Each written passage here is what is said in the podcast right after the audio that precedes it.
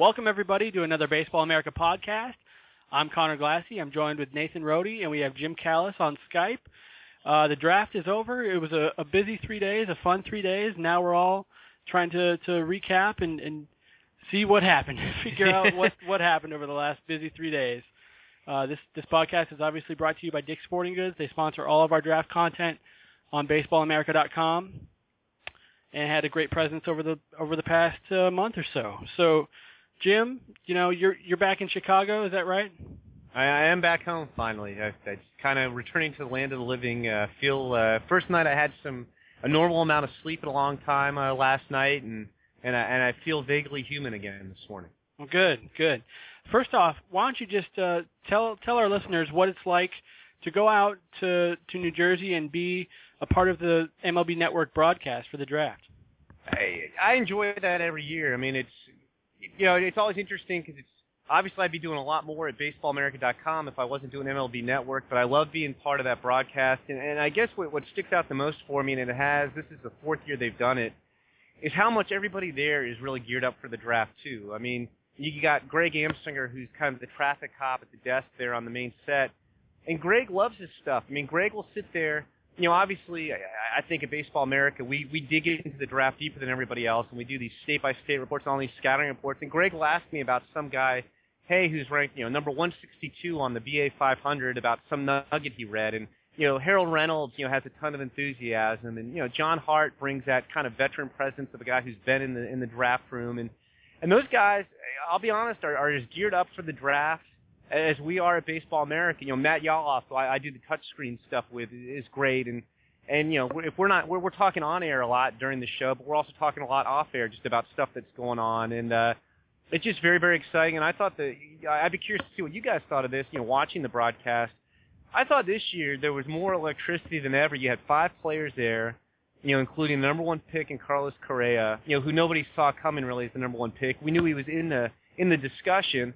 So that was a terrific moment. You have Courtney Hawkins doing his backflip, you know, right there in, in, on the stage.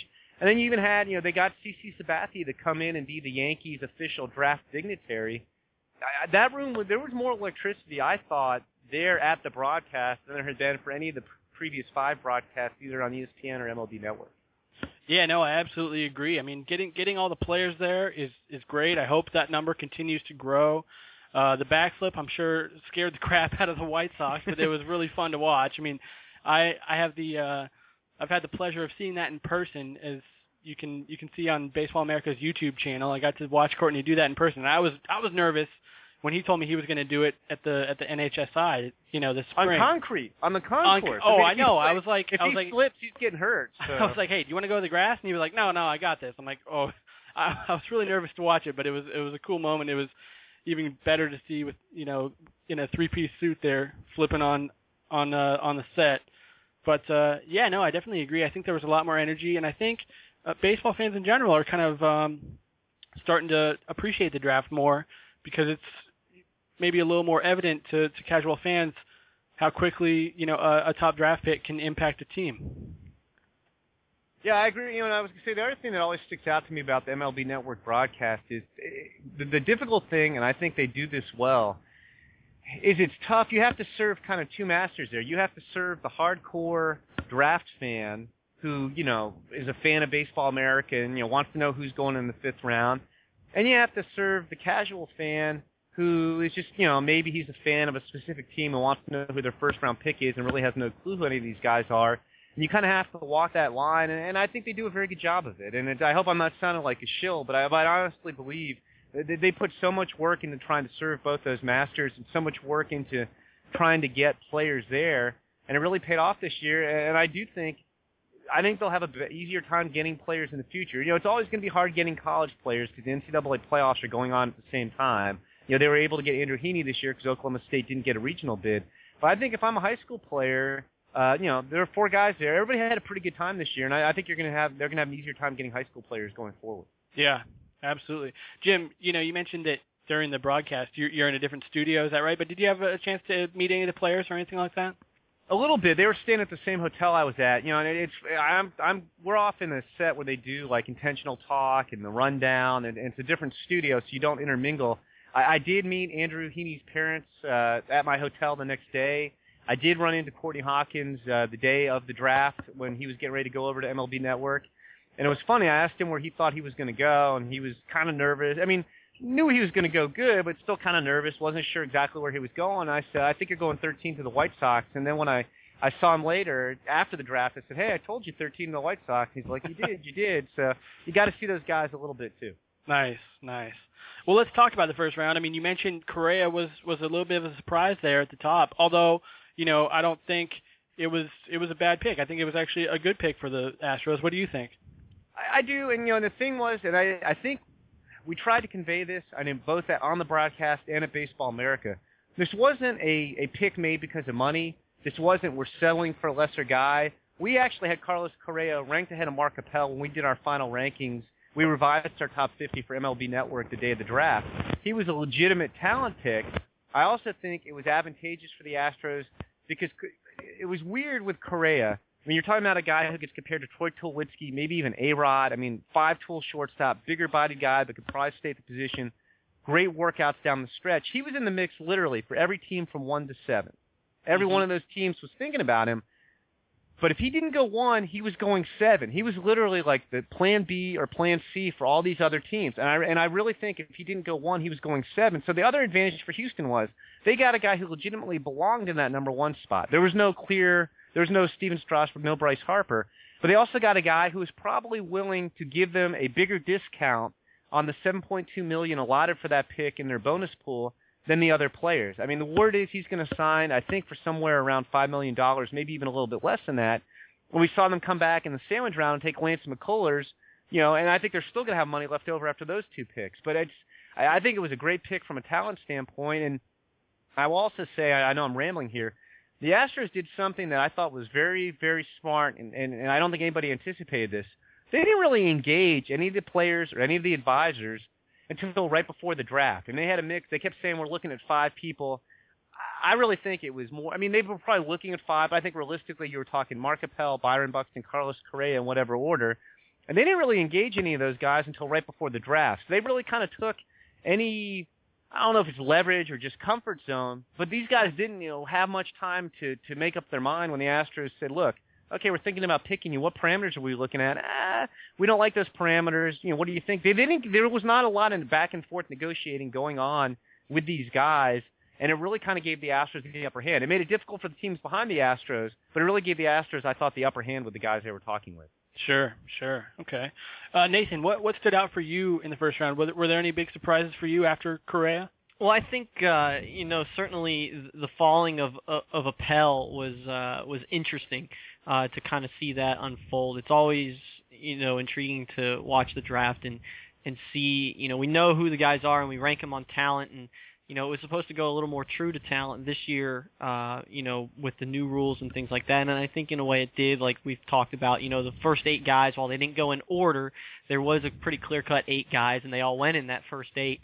And after that, you know, things unfolded as they, uh, as they should. But, uh, you know, watching McCullers also kind of come down a little bit and then the Astros being able to get him at, uh, 41 overall after getting a guy like Correa, uh, you know, I thought I found that pretty interesting. And like Jim said, you know, Correa isn't a money pick, but they do they are able to save some money there on him, which then they can turn around and give to McCullers too, which obviously would be a coup for them if you just sign those top two guys. That's a pretty good draft.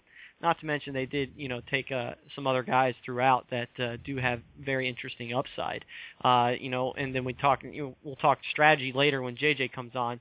Um, but you know, taking those um, easier signs, you know, in the like five to ten, six to ten round range, and then they go and pop a guy like Hunter Virant, you know, with the first pick in the eleventh round. You know, if they have extra money left over, they might be able to throw it at him.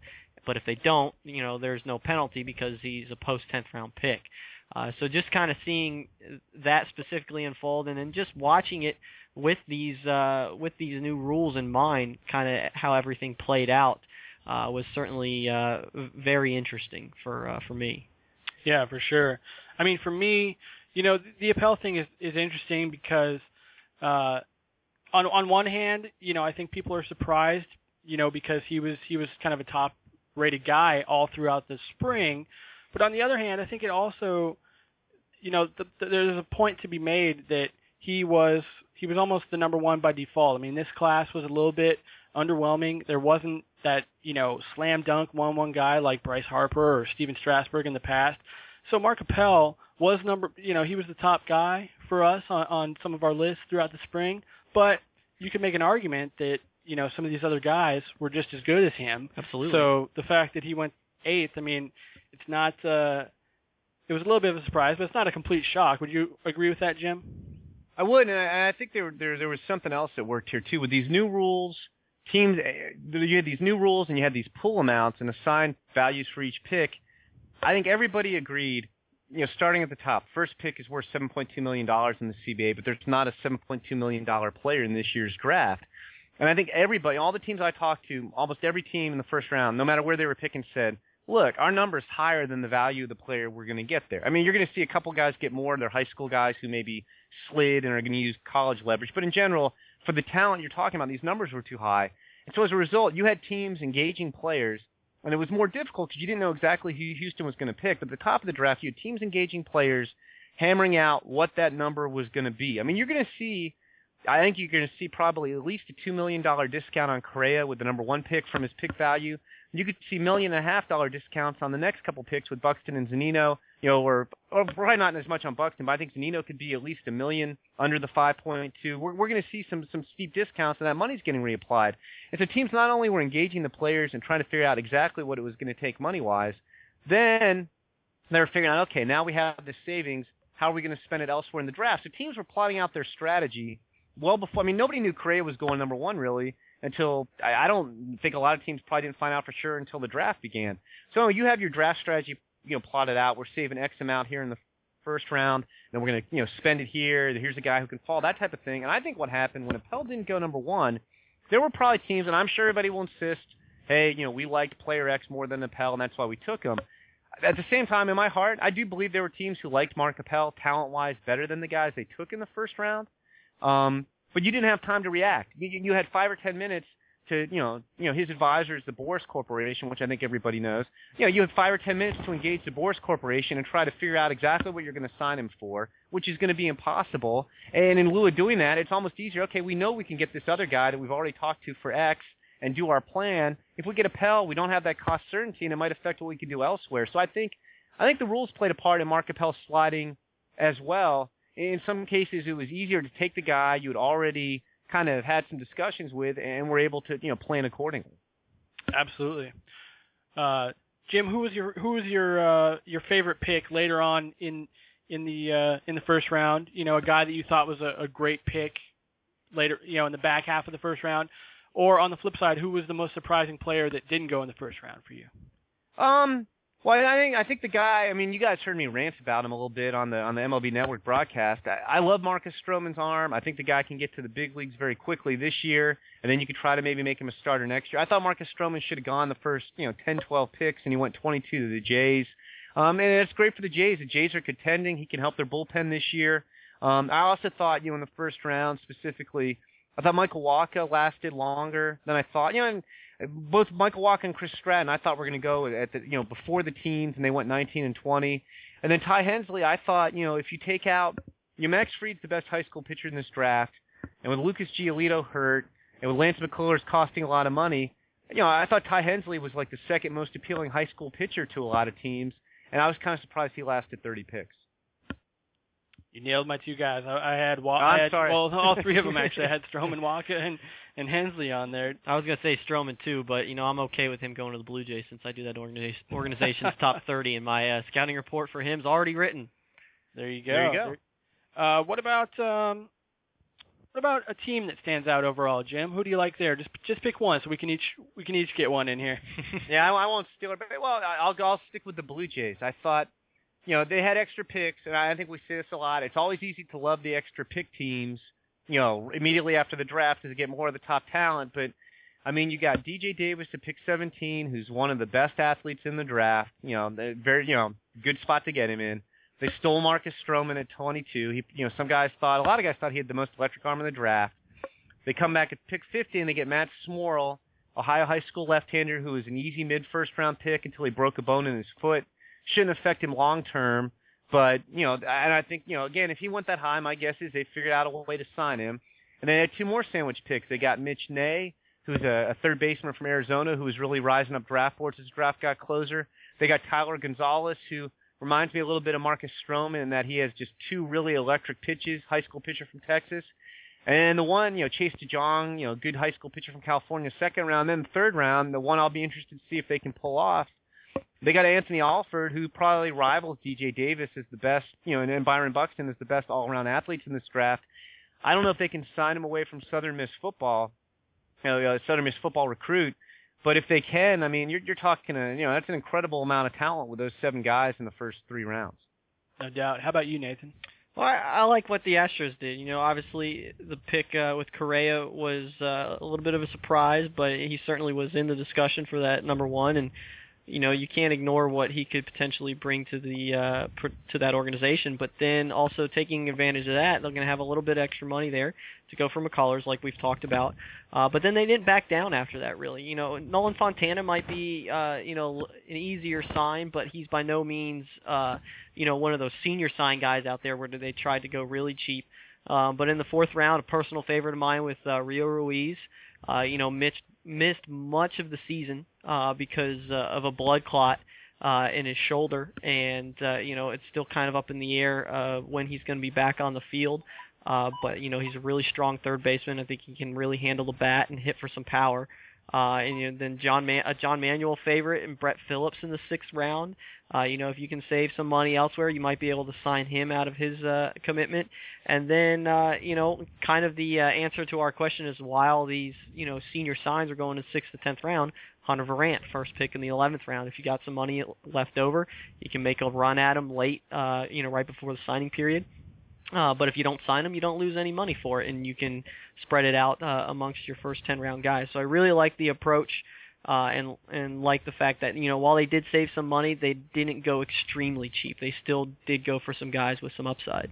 Sure. Yeah, absolutely. I, I mean, I was gonna, I'm sorry, I didn't mean to Go cut you ahead. off. I, I think the way they they drafted all those seniors, I think there's a very good chance, and I think they're going to save money at the top with the Correa McCullers combo. I don't think it's going to cost the whole eight and a half million for those two picks. I think there's a chance they sign everybody in the first ten rounds, including Ruiz and Phillips, and maybe even pull off Virant. I, I think I think they have structured this where they have a very good chance to sign each one of those guys. I agree, absolutely. it'll be fascinating. I guess Correa has taken BP at Minute Maid today. I'd love to be able to see that. But uh, me personally, you know, I really liked what the Cardinals did, but they're another team with extra picks, so I'll go with the team that that had just uh, you know their regular allotment of picks. I like what the Indians did. I mean, uh, Jim, you know, you probably think that Naquin went a little higher than he should. I, I love Tyler Naquin. I think you know he's one of the best pure bats in this year's draft, and 15 might be a little rich for them. But then after him, I like the high school upside guys they got with Mitch Brown, uh, Kieran Lovegrove, and, and D'vone McClure. I mean, I think this is a, a really nice top five here for the Indians. Yeah, and, I'd throw Schubert in the seventh round, a Hamrick in the eighth round into the high school upside group as well. And they get Dylan Baker, you know, a JUCO pitcher there in round uh, in round five. A lot of people thought had a chance at one point to go in the first couple rounds. I I agree. They kind of took a different approach. Um, you know, I don't think they took a bunch of, of super discount guys in rounds one through ten, but they kind of took, in, in some ways, you know, best available player with each pick. And I think they have a chance to sign most of those guys too. Yeah, yeah. Okay. Well, um, let's uh, Nathan and I will step aside. We'll let uh, JJ Cooper come in here, and you guys can talk a little bit about the, you know some of the strategic moves of this this year's draft. Okay, sounds good. We're back here on the Baseball America podcast. This is JJ Cooper. I've joined in here. And if you are just interested in the analysis of the players and kind of what teams got what, you can turn off the podcast now. But if you are interested in what happened with the new CBA and some of the effects of the new rules, that's what we're going to kind of dive into now. And I- and I don't know about you, Jim. To, me, this was the most different draft I can ever remember because of the new rules. Uh, Did you did it strike you as we saw things happening in a different way than we'd ever seen before? Yeah, definitely, man. I think at the top of the draft, you had, you know, with these pick values assigned to each pick in the first 10 rounds, I think most teams felt like the first round pick values were higher than the actual value of the players. Like if you had an open market, most guys would not command the full pick value. And I think they set them I think MLB and MLBPA set them artificially high, so the teams at the top would have a lot more money to play with and theoretically could land more talent in the draft. But the thing you had going on at the top was instead of in the past where you had these artificially low slots that were determined just by MLB and teams kind of realizing, hey, we're going to have to negotiate up from a lot of these.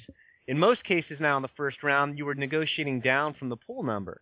And then because you have a strict limit on what you could do budget-wise in the first 10 rounds without incurring severe penalties with draft picks, after you get past the first, you know, two or three rounds, a lot of the high school guys were just, you know, going to be impossible to sign. And I think, and I know we're going to talk about this in more detail, I think everybody knew, okay, round 6 through 10, you're going to see some college seniors taken to create some money. I don't think anybody thought it was going to be to the extreme it was. I certainly didn't. It just seemed like it was, especially the last two rounds, rounds 9 and 10, it seemed like almost half the players were college seniors in those rounds. I, I want to jump on first. I'm talking about the first round where you made the point about how it, it is true that in the past MLB had set these artificially low slots for first round picks, where it was notable if you did sign a player at slot because most players weren't going to sign for slot. There was guys who were considered slot picks for that, and a lot of other guys who it's like, okay, the negotiations are going to start well above the what supposedly is the slot for that pick. With the new rules, what jumps out to me is is at the very top end of the draft, the gradations are so severe that it actually puts a lot of leverage in the hands of the teams. The first pick, $7.2 million. The second pick, 6.2. By pick five, you're talking seven, several million dollars less than what you could get at pick one. So that allows, if you have a draft like this one, where there was no player, if you have a Bryce Harper or someone like that in the draft, it, it doesn't give you uh, the team that much leverage because it's not well we could take this guy or we could take that guy. But in a draft like this one, it did I think give teams a lot of leverage because if you're the Astros at pick number one and you say are liking you like Carlos Correa, you like Mark Appel, you like a couple of other guys, you can go to those guys and kind of see which one is willing to take significantly less than 7.2 because if you're a player like Carlos Correa who could go one or could have gone seven or eight, the difference in slot allotment, if you didn't end up going at pick eight, the allotment's $2.9 million. The allotment at number one is 7.2. Well, even if you end up getting five and a half or six million, you're still doing way better than you'd have done if you'd have fallen in the draft. That I think gives the teams at the very top end of the draft the drop from pick one to pick five. Pick five is worth half, less than half of what pick one is. That to me, draft in, draft out, is going to give teams a lot of leverage if there isn't one a clear number one. What what do you think about that? I totally agree, and I and I think they had some leverage with Correa specifically because you know going through all the machinations and scenarios what was going to go on the first round. I think Correa legitimately was in the mix for every team from one to seven, but I fully believe, and I I I, I can't I guess I could say I know as much as you can know. If Mark Appel went number one, Carlos Correa was going to go number seven. He just wound up being the second choice for a lot of teams, and they were going to go in a different direction. And you're right; it, it does give you leverage. Um, you know, I, I think also what happened too with Appel is when Appel didn't go one, because teams were trying to take advantage of the leverage you were speaking about, JJ, and, and trying, you know, and they also on the same hand were squeezed by a finite budget. You couldn't go over a certain number without losing draft picks. Teams the Astros waited to, to really engage the guys they were looking at until right before the draft. They didn't let the, the players or the advisors, you know, do a lot of negotiating or posturing. It was more okay, short amount of time, and we're willing to go in a different direction, I guess, if you aren't willing to go with what we we like for your individual player. Well, the teams behind them couldn't wait and just figure out, okay, well now we know who the Astros are picking at 7-10 on draft day. Well, we'll figure that out in five minutes. I think the teams had really engaged a lot of the players who were going to go at the top of the first round figuring out exactly what the number was going to be in most cases, and then saying, okay, if we save seven hundred thousand dollars here, then we can put it into this pick and take this player when we get to that point. And so I think another strategy thing to happen is then when Mark Appel, who you know we had as the third best player in this draft, I think he was better than the eighth best player in the draft, obviously. But at the same time, there was kind of that top tier of, of eight or so players who were going to be the top eight picks. I think what what will really happen is after he after he didn't go number one, the other teams had already gone far enough down the road with other players, knew exactly what those guys in most cases were going to cost, had already started plotting what's our strategy for the sandwich round, the second round, where can we, we use the savings, that you also ran out of time. at that point, I mean, and I'm sure every team JJ will say, "Hey, we got the guy we wanted. We like this guy better than Appel, you know, at pick X." But at the same point, I'm sure some of those teams had Appel higher than some of those guys on their board. But you, you know, in 10 minutes is not enough time to also say, "Hey, Mark Appel is available. Let's see what he's going to cost." Well, you're not going to be able to pin that down with any certainty, and then you're not going to know what you're going to be able to do for the rest of the draft. Right. I, I think the better way to put it, you're right. They're all going to say that this was our guy we wanted. You know, absolutely. The reality of it is, though, is is that the better way to put it is is this at the price that we knew we could get this guy. We'd rather get this guy and the certainty that we had for the rest of our draft, rather than the uncertainty that comes with Mark Appel. The reality is is that if you're the Pirates at eight, you land a a, a better talent than you probably expected you're going to get at eight. The interesting thing now, that's going to be the most interesting negotiation going forward to the July 13th deadline. But what stands out to me is, is to me, it it's pretty clear the Pirates hold almost all the cards as I see it because Mark Appel is not going to get. Let I'll, I'll make that proclamation right now. Mark Appel is not going to get six million dollars. It's not going to happen. I don't think. I think it's going to be very very hard unless the Pirates are. Well, put it this way: I don't think the Pirates are going to take a draft pick penalty. I don't think anybody's going to. I don't think Mark Appel is worth taking a draft pick penalty. Yeah, I, I wouldn't. I mean, I like Mark Appel. I think he's a, he's a good value. Get him with eight pick in the draft, but you have no guarantee with the Pirates how the season's going to play out, and, and you might be throwing away the tenth pick in next year's draft, and, and I don't like that risk. But what I was going to say is, you know, you look at the other guys they took in the draft, you know, high up, Barrett Barnes in the sandwich round, Wyatt Mathisen in the second round, John Stanford in the third round. I don't think those guys are going to be deep discount guys. I mean, they have some discount guys in rounds six through ten that they can sign a little bit cheaper. But I, I was kind of eyeballing this earlier. You know, I think you can get Mark Appel to three and a half, four million dollars. You know, by doing some of your discount stuff in, in the rest of the round. But I don't think you can. You know, their whole pool for the first ten rounds is six point six million and you're not going to give him, you know, 80% of that. I, I think it's kind of to me looking at this just from the outside, it looks to me kind of like a four million dollar max. Uh, and and the thing to me is is that if if you're the Pirates, what you do now, to me, to add leverage is you go and lock up Barnes, you lock up Mathisen, you lock up Sanford, you lock up those guys to where you go into those negotiations with Mark Appel saying, look, here's the maximum number. You can do the math like we do. And if you take it, great. If you don't, you can go back into next year's draft, okay? Because the reality is for the Pirates, the way the system is set up now, that's not a nightmare scenario. Because no, and that pick's protected an extra year as well. Right. now the pick, picks are protected for two years. That pick's protected for two years. So let's say that, that, that they end up with the 10th pick in next year's draft. Well, that would give them, say, 9 and 10 in next year's draft. Well, if they end up with that, they would also have a massive allotment for next year, which would give them the flexibility to either sign a you know go out. They could do what the blue jays did try to do this year where you end up sign, you know drafting a lot of high upside a little bit more expensive guys that you have to save money to do. Well the pirates could do that. The pirates could say take two guys at 9 and 10 who they can sign for significantly less than the 6 or million or so allotment they'd have for those two picks and use that money saved to kind of filter down the rest of the draft. Or if a guy next year falls in the draft who is a top talent, who you say, okay, you know, it's probably going to take four and a half million to sign this guy, they could take that guy at nine or ten and use the, again the extra allotment they have to kind of move money around to do that. So they will have kind of if they don't get Appel this year, it's not necessarily a nightmare scenario for them because it just means okay, next year we that gives us multiple guys to to choose from. Yeah, and the other thing they did too, they kind of covered themselves with Appel also. And you know, like I said, I think they can kind of shift money around here. You know, I haven't crunched every bonus what it's going to be here for them in the first ten rounds, and they could probably create an extra seven hundred fifty thousand to a million dollars for Mark Appel. Well, let's say Mark Appel won't sign for around four million dollars, and I have no idea what's going to happen in the end there. But let's say he turns it down. Their 14th round pick, Walker Buehler, was ranked 50th on the BA 500. He's a guy who's committed to Vanderbilt. I think his price tag's right around a million dollars.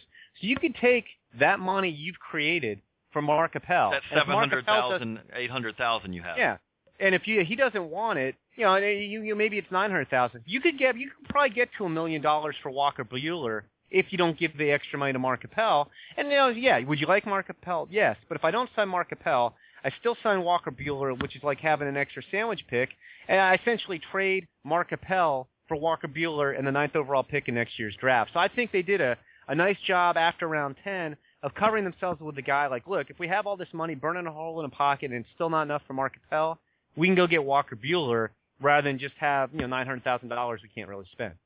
And that's the thing. Uh, that's the one of the key points I wanted to get across on this. I know there was some confusion during the draft that people were like, "Well, you can't."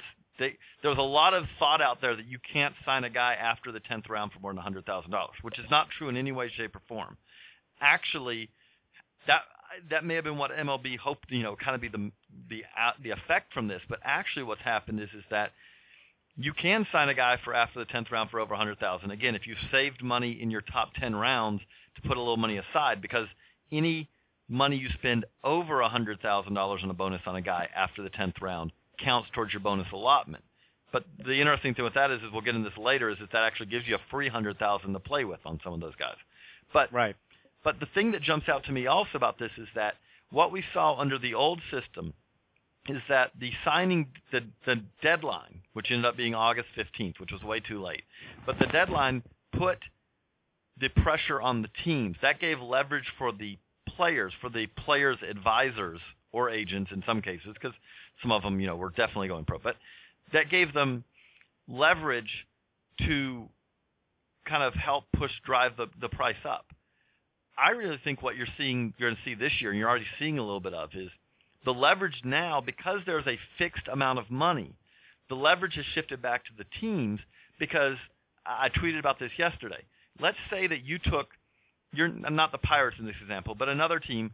Let's say you took a couple of high school guys who are going to be difficult signs, but guys who, if they get the right paycheck, you know, the right bonus, they'll they're going to seriously consider going to going pro. If you drafted say three of those guys, and you set aside four hundred thousand dollars, four hundred and fifty thousand dollars that you had saved up from your top ten rounds, it's pretty simple for you to go to those three guys and say, look, let's spell this out. We like you. We want to sign you. First guy who says yes to 450, it's his. Once that's done, it's gone. You don't have a choice. And so all of a sudden, you are putting the impetus on the player making a quick decision rather than it coming down to the very end and it's like, okay, you're going to lose this guy if you don't make this decision now. Before, the pot of money was in some ways unlimited. It was limited by the team's budget, but that wasn't a fixed number that everyone knew. Now, in many cases, it is a fixed number that people know. So every time someone signs, that's more money coming out of that that pool. And so as the clock keeps ticking, there's going to be less and less money in that pool for a player to take. Yeah, no, I, I mean it's you know you hit the nail on the head. I mean last year, I mean you did have budgets and teams, you know, every team had a budget of what they could spend, and sometimes there was some wiggle room.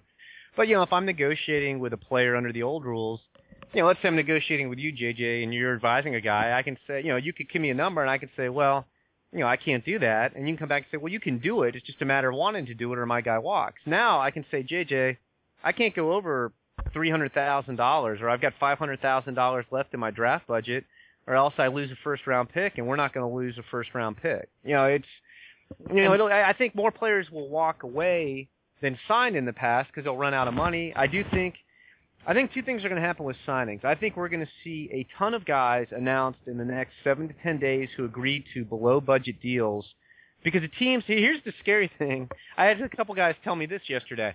If you're a team and you've you've negotiated or agreed to a below budget number for a player, whether it's a guy in the first round or a guy in the tenth round, you're signing for five thousand dollars you can't move forward on your over budget guys until you get those guys locked up on paper. So right now, yeah, there's a little. I mean, I think everybody thinks everybody will honor their agreements. I'm sure a couple will blow up for whatever reason. But those are, you know, people want to get guys signed. If if you've agreed to me for below budget, I want you signed now so I can move forward. So I think oh. you'll have those guys done. Oh. I do think you'll have the expensive guys in some cases. Uh, you know, you'll have I still think we'll have a, a decent amount of guys who go to the deadline because they've been educated in the past. The longer you wait, the more money that will be there. And while that not, may not be true this year, I do think you're going to have some players waiting to see, you know, how far will a team go. Let's wait till July 13th and find out. And one other thing with that is, is that you're the the funny thing is, is if you're one of these seniors who was drafted in the sixth, seventh, eighth round and all, basically you're not getting. I mean, we're we're hearing four digit bonuses. We're hearing Like, probably, yeah, it could be five thousand bucks. five thousand bucks. Now the interesting thing is is that if you have no scruples, and, and I'm not advising anyone to do this, but the leverage, the only leverage that a player like that has, is if you have no scruples and are willing to go back on your word. That's the one nightmare scenario for a team. Is if you draft one of those guys and he says he's going to sign for five, and then you bring him the contract and he goes, you know what? I don't know if I'm going to sign for five. That's the time that they have leverage because the reality is is that the player himself is less valuable than the money that is saved by signing him. Am I right? Yeah, no, you, you're, you're right. I mean, I think I, I don't think- think I don't. I'm not saying I don't think players. I don't think many players are going to do this because here's the reality. Again, the player is less valuable than the pick. So okay, yeah, you may get a couple of extra thousand dollars out of them, and you're done. you're you know you're buried in wherever, and you're to have to basically hit a thousand to ever get a chance to do anything in that organization because already what you've established to them is they can't trust you. So Yeah, but I, and I was to say too, if that player, I mean, not some of these guys actually have advisors. Some of these college seniors around six through ten, you know, maybe they were a higher profile draft guy in the past and had an advisor or whatever. I think if you have an advisor, the advisor's going to say, look, you can, you know, they're, they're going to counsel against it. You know, if you're just kind of a lone wolf with no advisor and you try to do that, I mean, the team, like you said, JJ, is going to be very angry. They're, they're not going to give you like $125,000. no, And, and you're exactly. I they'll, mean, they'll eat they'll that do, money like, if they have to, but they're you yeah, know, you may because get that's the thing. If, if you're if you're asking me for fifty, and I thought I was giving you five, I'm just gonna say, you know what, dude, you're not getting signed, and you know, and believe me, teams talk. That guy's gonna have to go to independent ball and hit a ton or throw great to get another like- chance. They'll just be like, "You're done. Yeah, we you're don't have be, you're gonna be blackballed through the uh, throughout the uh, you know throughout baseball. I mean that yeah, so I, it's but you're right. I mean, I suggested JJ coming in to avoid that kind of shenanigans and to avoid this this some of this mockery of round six through ten that went on. What I think they should have done, I think they should tweak the rules, and maybe they will going forward. I understand why if you don't sign a guy, the money has to disappear in rounds one through three. Because I mean, this is an extreme example, but if I'm the Astros, let's say I don't sign the number one pick and I have 7.2 million dollars there. Well, I would get the number two pick in next year's draft, which would be 6.2 million dollars, and then if the money didn't disappear, I could spread the 7.2 around this year. So I could basically double my money. So I understand you can't have that. It would be like way too goofy. But rounds 4 through 10, you don't get a compensation pick. So if I don't sign a guy, I don't get the pick back next year. I think they should have just told the teams, rounds 4 through 10, that money is yours to spend. You do whatever you want. You don't have to sign the guys. And you're not even talking about a big difference. The Astros have the top pick each round. Round 4 through 10, you add it up, it's 1.3 million. The Phillies have the last pick in each round. You add up their four through ten, it's 1.1 million. And I think the draft would have been maybe a little bit more truer to talent, and you would have avoided Well- some of this goofiness if you could have just told people, do what you want with that money. You don't have to sign your eighth round pick for five thousand dollars to save 130. Well, how about this? Just take away the whole, you know, it counts for your top 10 rounds. Basically, go going forward, say after the third round, like you said, it's going to be a 1.2 to 1.3 million dollar allotment. You have 1.2 to 1.3 million dollars to spend on the rest of your draft, and any player in any round who costs more than $100,000 counts towards that.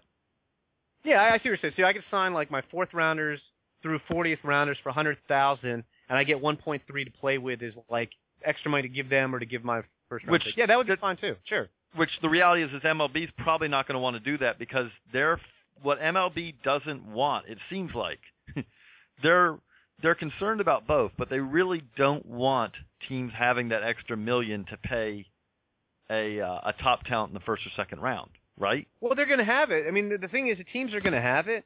They're just doing it by by signing Right. their sixth or tenth round picks for combined twenty five thousand dollars. I just, I to mean, me, that solution, if you do that, it basically you you eliminate this artificialness of, you know, okay, well, actually, six rounders are not as talented as eleventh rounders, but you do the same thing because if you do it that way, you said it basically you have to have that gradation where your protected picks, the picks that you're going to get another pick for, this does not apply to. Those have specific slots, and if you don't sign them, you lose that money. But yeah, you know what? I was, I'm sorry, I didn't mean beyond to that, yeah, I was gonna say beyond that, it, it seems like you don't really gain anything by saying it's this artificial fourth through tenth round rule, and after that it's a different rule. Well, you know what I realized, and you're right. The reason MLB wouldn't do your rule, JJ, is it would basically give teams an extra seven hundred thousand to play with in rounds four through ten. You know, you'd get the one point three to do what you want, your your extra money, but you'd also get a hundred thousand max to spend in rounds four through ten. And so that would be an extra like about seven hundred thousand per team. And when all is said and done, these draft rules are going to save teams a million, a million and a half. And so that would wind up resulting, if you went to your more liberal rule, that would wind up resulting in not save, saving about half as much money as they're going to save in the first place. So we, we probably won't see something quite that liberal.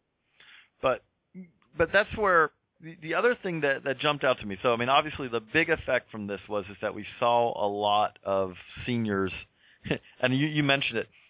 I, I think in a lot of cases there one of the selling points was you know the selling points that there were teams were looking for, scouts were looking for. A, are you a senior with no leverage? B, do you have some kind of tool of some sort that you're at least semi-interesting? Because you know everyone who has taken it seems like that we've at least tracked down who has taken from really off boards in those fifth through tenth rounds had at least something that was fringy, you know, uh, major league average, hopefully. Um, but the, I think the third part is is and either do you have an advisor who understands what's going on here, or do you not have an advisor? Because I, I really think that the biggest tool for all these guys who are being drafted there was scouts could trust that they were going to sign and that they were un- they understood the situation and were willing to sign. Because hey, the reality is is I know some people listening may wonder why would a guy agree to this deal and you know the slot's 130,000 and you agreed to 5 a lot of these guys who were taken 6th through 10th round didn't even know if they were going to be drafted is what's crazy Yeah, or might get drafted in the 30th round and you're looking at five. This way you know you're getting picked. And you know the, the, the thing is, I think in some ways, if I'm a team picking one of these guys, one, I, I think a lot of these guys are the guys who usually go in the 20th or 30th round where you're you're throwing some area scout who maybe hasn't had a player picked yet. Hey, you know, who's your gut feel guy we can sign for five thousand dollars? And I think that's what teams did. Hey, round six through ten, who's a guy you kind of like that we can sign super super cheap? But I think the other thing is, in some ways, if some of these guys had advisors who the teams know and trust, that's almost better than not having an advisor. Because if you know, even if you think the kid's a great kid, you don't know. The parents get involved. The dad may say, ah, you know what? Look, we owe a hundred thousand dollars towards college money. And see if they'll give you twenty five. You're almost better off getting a respected advisor you've worked with and you know you can deal with that says, you know what? Yeah, we'll take the five thousand dollars because because the advisors know if an advisor is involved with a player who messes up a team by reneging on a deal, that's going to have consequences for the advisor going forward. So in some ways, if you had this. one of these gut feel guys who had an advisor, that's it's almost better because the advisor is going to make sure the kid signs for five thousand dollars if that's what he said. the the funny thing about that is is then hey you know uh, I I think that there is a, a very good rule for a very good role for advisors and agents and all you know in for for a lot of players in the draft. I'll say this: if you're a college senior signing for five thousand dollars, you may not need that advisor right now. well, you may need that advisor though. Think about it this way too, though. That advisor may help you get drafted in the thirtieth round if you haven't been picked. Yeah. Because you're, at that point, it's all over the map. So I'm not, and I'm not saying go run out and get an advisor. yeah, but I was gonna say you because know, also that five thousand now has become a little less.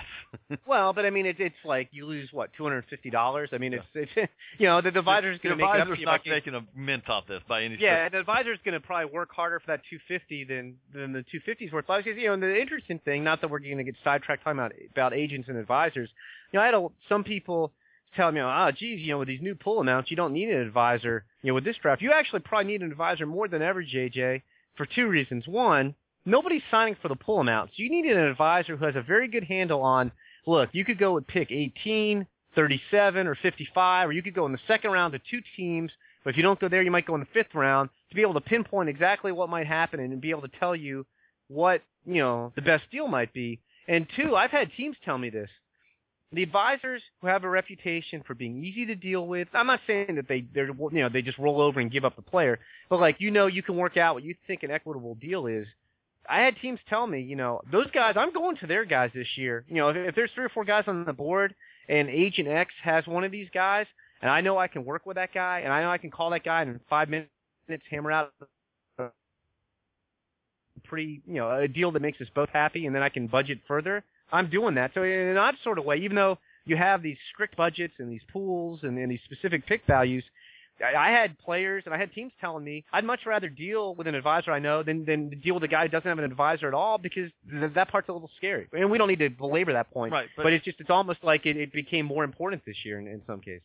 Now, I do want to ask you another team. We we talked a little bit about the Pirates and Appel, and I guess I'll ask you. I'll put you on the spot. Do you think when it's all said and done, do you think Appel signs? Do you think Appel is, uh, you know, does not sign with the Pirates? I would say I think he signs JJ. I, I don't think it's a lock. I, I I would say I would be surprised if the Pirates signed him to enough money that it cost them a future draft pick. That would surprise me more than Mark Appel not signing. I mean, at the end of the day, I think they can get that number close to four. Um, you know, he is advised. You know, everybody knows he- he's got Scott Boras as an advisor. And the scary thing about Scott is Scott's not afraid to tell his guys, walk away, you can get more money down the road. And to Scott's credit, in a lot of cases, even when you don't think it's going to happen, Luke Hochevar is a prominent example. It happens. So Mark Appel could say, look, I'm turning down four. I'll go back to Stanford. I'll go to independent ball, whatever it will be. And I think I'll I'll go in a position where I can make more than four next year, and, and we'll see. I mean, I, I I I'll put it this way: you could lose a lot of money betting against Scott Boras because his guys always seem to land on their feet. My gut feel is he does sign. I'd be shocked if it's enough to give up a draft. What do you think, JJ? Do you think he signs? I think he signs, and I think when it's all said and done, basically, again, in this case, this is under the new system. He's he's going to have lost a lot of money because he, you know, there was uh, other if if there was a possibility he could have gone one, and it was down to whether you're willing to agree to it, you know, bef- so they know before you sign before they pick you. Well, then then he lost a lot of money. Yeah, and I'm not sure. I don't think I'll put it this way. I don't think he's going to get. And you're right. You can often lose a lot of money betting against Scott Boras. Scott Boras is as good, and his agency is as good as anyone out there. He's an advisor, not an agent for Appel, but the advisor for Appel. That being said, I think in this case, I don't think that Mark Appel is going to get. Again, the number floated around there. If he, if it was possible for him to have gotten six million dollars with the Astros or something around that, I don't think that Mark Appel is going to end up getting six million dollars before he sign when he signs his first pro contract. And, and I think we could say this too. I mean, the Astros have said they never offered a specific number. Scott has said, you know, his understanding is, you know, there was no specific number offered. You know, I think it was more maybe parameters were discussed. Right. I Oh, do yeah, think- I don't this, think- This, hey, is the one thing we can say with certainty, though. Carlos Correa, everybody thinks he's signing for around five million dollars.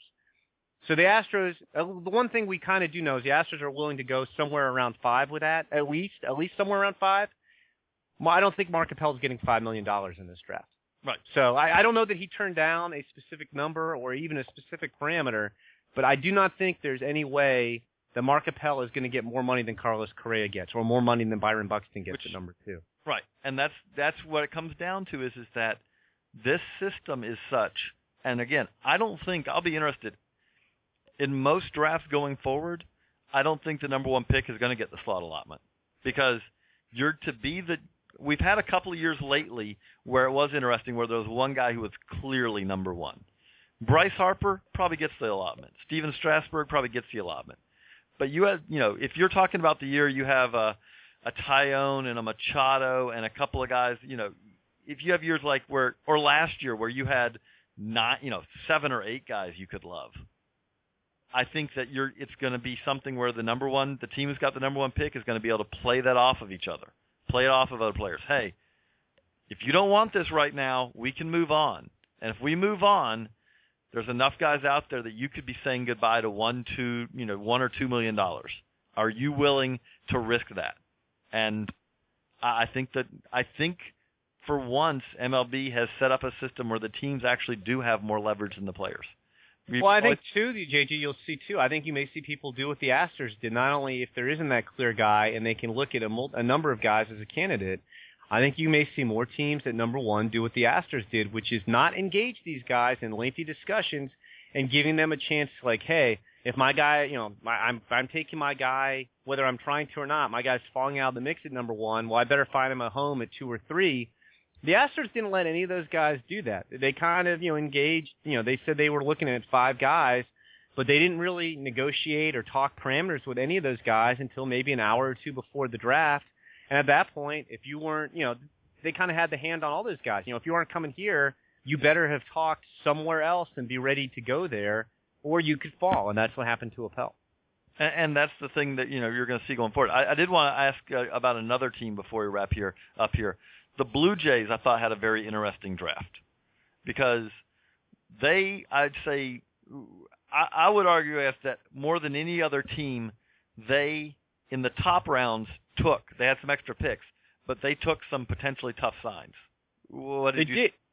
Yeah, I, I, I, their draft fascinated me because they have an 8.8 million dollar pool, which is more than most teams. I think because they had five picks in the first and first supplemental first round. Exactly. Yeah, exactly. And I think and you guys, I know we've had some guys break down the senior. I think rounds four through ten are all college seniors, aren't yes. they? Yes. Yeah. So that's you know I'm, I'm looking here. I'm, I'm doing the math real quick in my head.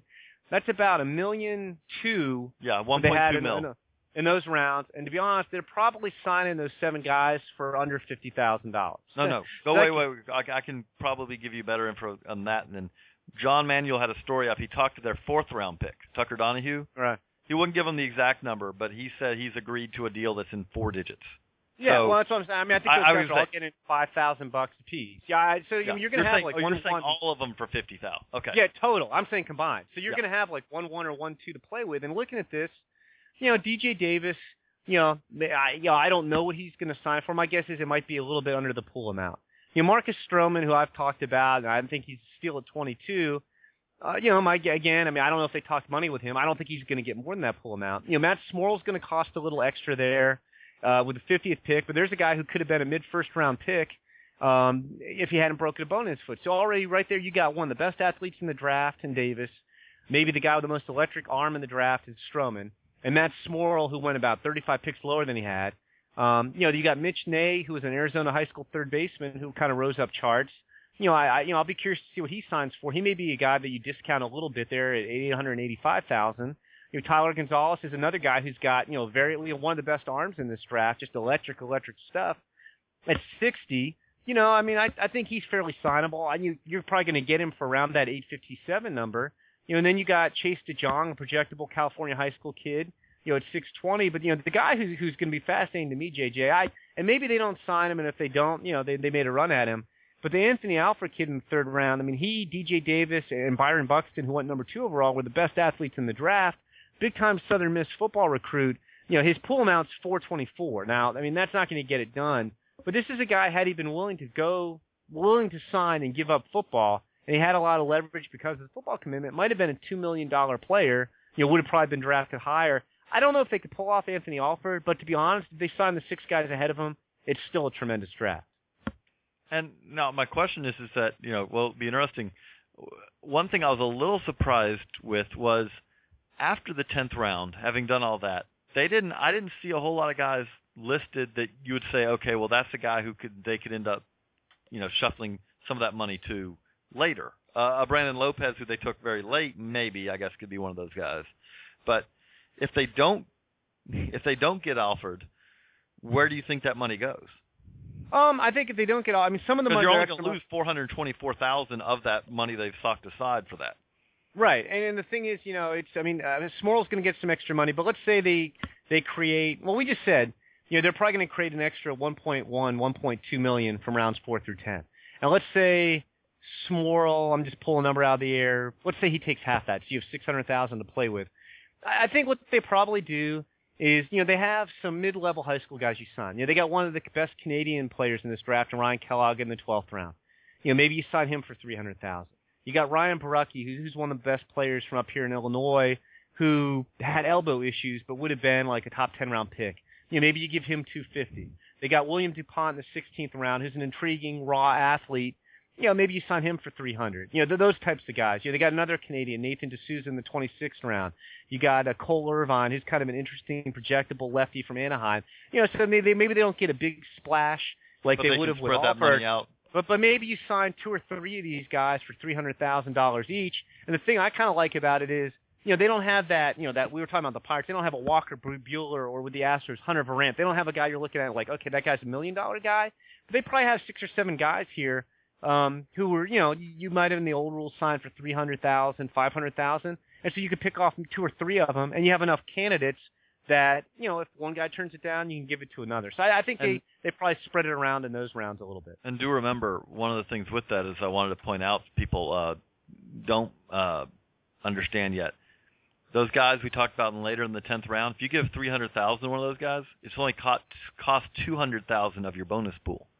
So that was kind of one of the things. That to me was the most perverse part of this draft is that uh, spell this out in the story that's on the, the the draft blog, but to explain it here, if you have one guy you like at two hundred and another guy you like at five thousand, well, in the past you would take the two hundred fifty thousand dollar guy in the fourth or fifth round, and you would take the thousand dollar guy in the uh, you know twenty fifth round or whatever, the five thousand dollar guy.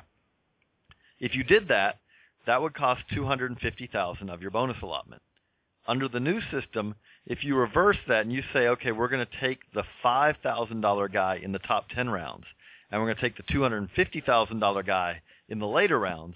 By doing that, you've essentially saved yourself a hundred, uh, ninety-five to a hundred thousand dollars of your bonus allotment because the first a hundred thousand dollars for a post tenth rounder is essentially free to your for your allotment, which is exactly, and as a bonus too, if you don't sign him, you know you know you know you're signing the five thousand dollar guy, so you don't have to worry about his bonus pool allocation disappearing. The eleventh round guy or, or later round guy, if I don't sign him, you know it's a tougher sign. Then that bonus money you know dies away. And just to clarify, in case because I know these rules are confusing for a lot of our listeners, there was no bonus pool previously. You, you know you, you if you had if you want to pay a guy two hundred fifty thousand dollars it really didn't matter if you paid him that in round six or round 32. You know, if MLB might tell you not to do it, but it, you know, there was no budget. You had to fit him in or you'd lose draft picks. You would just get MLB angry at you. Now, there's a very specific reason for doing this. And, and when I talked to teams, I mean, I thought you, I thought some teams would do this, JJ, before the draft, that you'd have some teams picking some college seniors in round six through 10. I didn't see 57 seniors going around six through 10. I didn't think you'd see some teams I thought you might see a team maybe take four college seniors around six through ten, but you had like five or six teams that pretty much went all college seniors there to save you know seven hundred, eight hundred thousand dollars. Yeah, and that's, I mean, uh, we we had one of our interns, Clint Longenecker, uh, worked it up. You know, 57, I think, this year, and in, in if you look back at the last uh, four or five years before that, the average was 30. So that just gives you an idea of, you know, uh, of how different it was this year, and. And I have to admit, you know, taking you behind the, the curtain here, a little frustrating for us here at Baseball America because we pride ourselves on you're going to have a scouting report for everyone in the top 10 rounds, uh, you know, hopefully, ideally, as the guys picked. There were some guys taken who, you know, weren't top 10 round talents, and so it's a little tougher to have scouting reports on some of those guys. And so we've had to do a little scrambling to to kind of fill that in. Now, on the flip side, we've had a lot more scouting reports on guys taken after the 10th round because there was more of those guys who fell, which is, you know, maybe too much behind the curtain, but that's been kind of an interesting part of this for us. I was proud. I'm going to brag here a little bit that I sometimes wonder if I dig too deep before the draft. You know, does it really matter to, you know, have stuff? I, I'm proud to say there were only two guys. There were only two guys out of my Midwest region that I had to go ahead and make a call to find information on. That at least I had information on most of my guys who kind of came out of nowhere. So I was, I took a little pride on that, a little pride in that, JJ, on draft day or on the second day of the draft that I wasn't scrambling as much as I might have had to otherwise. Uh, I I will say there were a couple other guys who were scrambling, but they were calling on guys, and they were hearing from scouts like, "That guy, really? That guy was taken? You know, we didn't turn that guy in at all. You know, or you know, well, um, he doesn't have anything plus. You know, and and things like that. But um, the last count for our uh, listeners, the last count we were sitting at 602 scouting ref- reports for players who were drafted.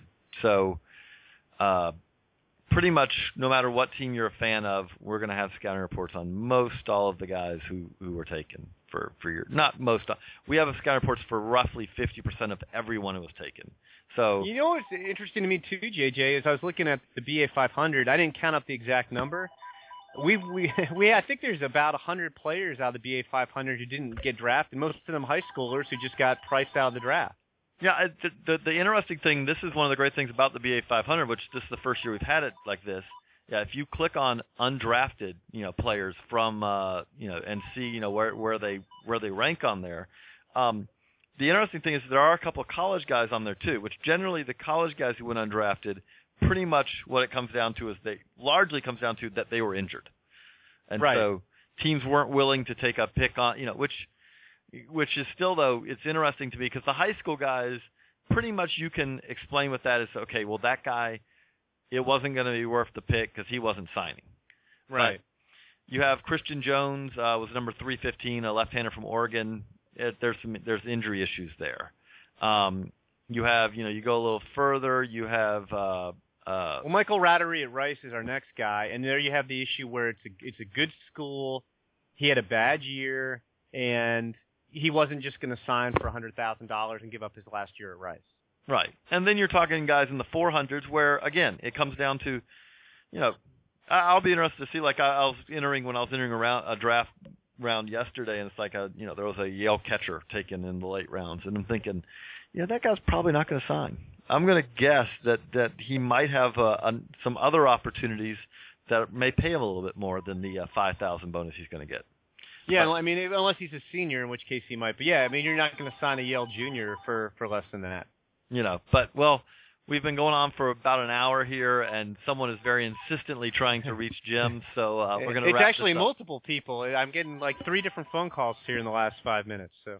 so but uh but thanks for the time jim thanks for the download all of our listeners uh we want to thanks again dick sporting goods which sponsors all of our uh draft coverage this year it's so uh you know we we've got at least uh, a day before we start looking ahead to the 2013 draft Uh, the, the reality the reality also is, is we got to start working on uh futures game rosters to help out MLB and all coming up with that and all so it never stops No, it never does. But at least we can kind of catch our breath at least over the weekend, hopefully.